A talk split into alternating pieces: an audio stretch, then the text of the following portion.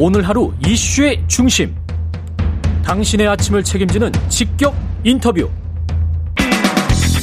여러분은 지금 KBS 일라디오 최경영의 최강 시사와 함께하고 계십니다. 네, 국민의힘 윤석열 후보가 쓴 일곱 글자 여성가족부 폐지 계속 후폭풍이 거센데요. 정치권에선 충치를 뽑냐 생리를 뽑냐 이런 논란도 되고 있습니다. 전 여성 가족부 장관이죠. 더불어민주당 진선미 의원 전화로 연결돼 있습니다. 안녕하세요. 네, 안녕하세요. 예. 어, 어떻게 그, 그 페이스북 보셨죠? 여성가족부 폐지 딱 그거 하나만 써 놓고 그 다음에 이제 일이 계속 논란이 진행되고 있는데 어떤 생각이 드셨습니까? 네, 음, 너무 마음이 무겁습니다. 사실 이 논란이 어, 꽤 오래 전부터 이루어지고 있는 상황이고요. 예. 다만 아쉬운 것은 어, 여성가족부에서 하고 있는 업무 영역이 굉장히 광범위하고요. 주로 어, 소외된 약자들, 뭐 한부모 가족이라던가 또 다문화 가족이라던가 또 학교 밖 청소년이라던가 또 가정폭력, 성폭력 피해자들을 지원하는 업무라던가 이런 업무들이 거의 대부분을 차지하고 있기 때문에 실제로 이렇게 어 어떤 맥락 없이 그렇게 폐지만 어, 논의되는 것 자체가 음. 어그 지원을 받고 있는 많은 분들에게 불안감을 주고 있지 않을까 이런 생각이 들고요. 예. 예. 어 그러나 또 어 직접 그 집행 권한이나 여러 가지 그 새로운 이슈 어 가족의 변화나 이런 부분들에서 사회적으로 필요한 부분들을 다 담아내지 못한 그런 아쉬움도 있죠. 그래서 늘 제가 너무 부족했던 거 아닐까 자책하고 있습니다. 예. 네. 이게 원래 폐지까지는 말을 안 했다가 윤석열 후보는 원래 양성평등 가족부 이 정도 이야기를 꺼냈었는데 여성가족부 폐지를 들고 나온 거는 아마 이준석 대표 의중이 좀 반영된 것 같기도 하고 선거 전략 같기도 하고 어떻게 네. 보십니까? 이게 아, 그러니까 실제로는 예. 어 이제 코로나 19로 인해서 사실은 많은 분들이 대전환이라는 얘기도 하고 음. 또어 격차가 훨씬 더 어, 강화됐다고 하지 않습니까? 예. 그러니까 약자는 약자의 삶은 더 어려워지고 그래서 어 실제로 여성 가족부가 명칭과 무관하게 늘 해왔던 업무, 즉 약자들을 보호하고 지원하는 이런 업무는 더 기능에 대한 필요성, 확대 필요성은 더 강조될 거라고 보고 있거든요. 예. 그래서 어 부의 명칭과 무관하게 실제로 그 기능들은 계속 강화될 수밖에 없습니다. 그리고 여성가족부에 대해서 불만이 있다고 얘기하시는 분들도 음. 실제로 들여다보면 아까도 말씀드렸지만 어 아이 돌보미 사업이라던가 또 한부모 가족의 양육비라던가 이런 어 미혼모들에 대한 미혼부들에 대한 지원 이런 것들이 턱없이 부족하거든요. 예. 그래서 그런 부분들을 직접 만나면 그 문제들과 관련된 분들이 늘 여가부가 하는 하는 게 뭐냐 이렇게 얘기하시는 거예요. 그러나 네.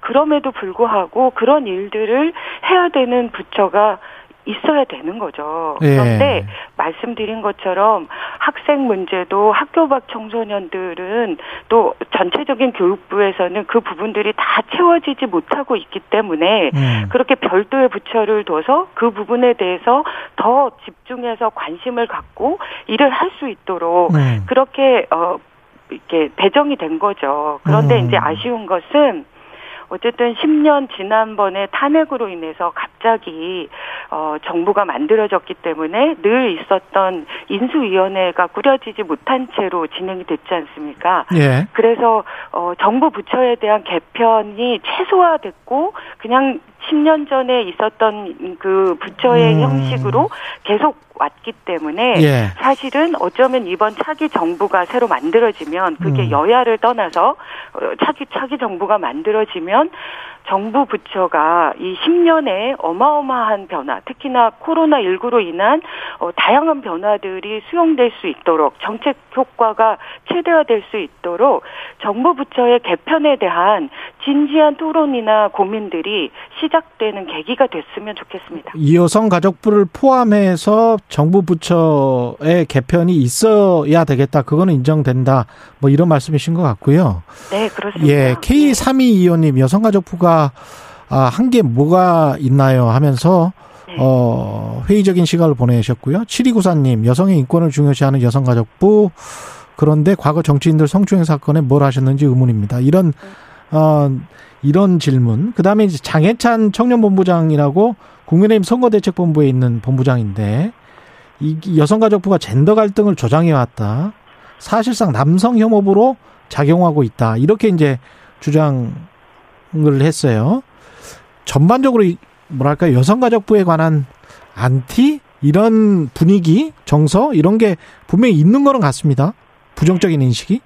네, 어, 그러니까 말씀하신 문제들을 예. 직면하고 있었는데요. 예. 사실은 어 사회가 바뀌면서 예를 들면 디지털 성범죄라던가 음. 또 말씀하신 여러 가지 미투나 또 실제로 권력 있는 분들의 어떤 성추행 문제나 이런 부분들에 대해서 적절하게 대처하지 못했다, 부족했다라는 음, 부분에 대해서는 경험이 받아들일 수밖에 없는데요. 네. 다만 그렇다고 해서 그 문제가 여가부가 역할을 못했다라고 얘기하기보다는 음. 그런 문제들이 얼마나 어려운지 처리하기가 쉽지 않은지에 대한 고민도 함께 해주시면 좋겠다 이런 생각이고요. 예. 그리고 아까 말씀하셨던 어떤 청년 본부장이 예. 남현부라고 얘기했다고 했는데 예. 그때 언급했던 그 싱글 데디 그를 싱글 데디이신 분이 예. 또 인터뷰를 했지 않습니까? 아, 그거 저도 예. 봤어요. 예. 네, 본인은 정반대로 얘기했는데 왜 음. 그렇게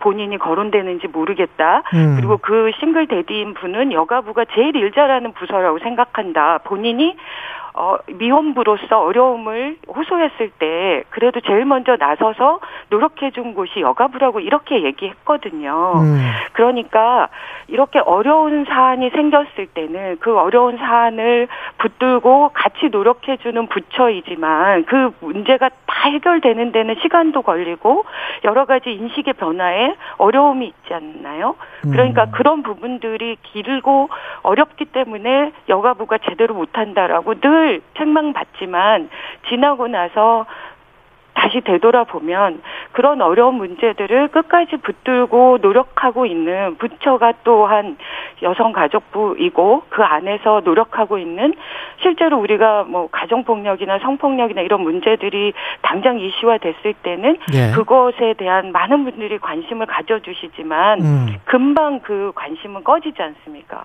그러나 음. 여전히 피해자는 남아 있는 거죠. 그 가족들의 고통도.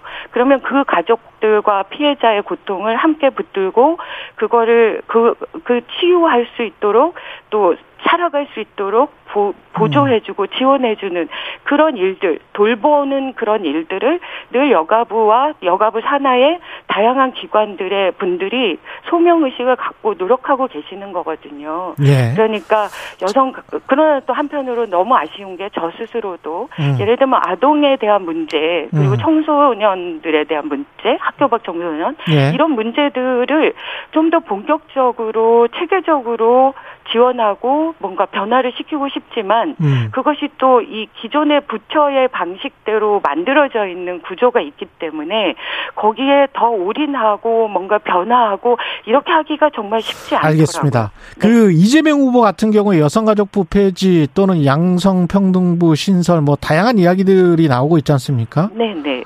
어떤 스탠스세요? 어떤 입장이세요? 어, 그러니까 이미 그 말씀을 아마 나눈 걸로, 어, 그 예. 발표가 된 걸로 알고 있는데요.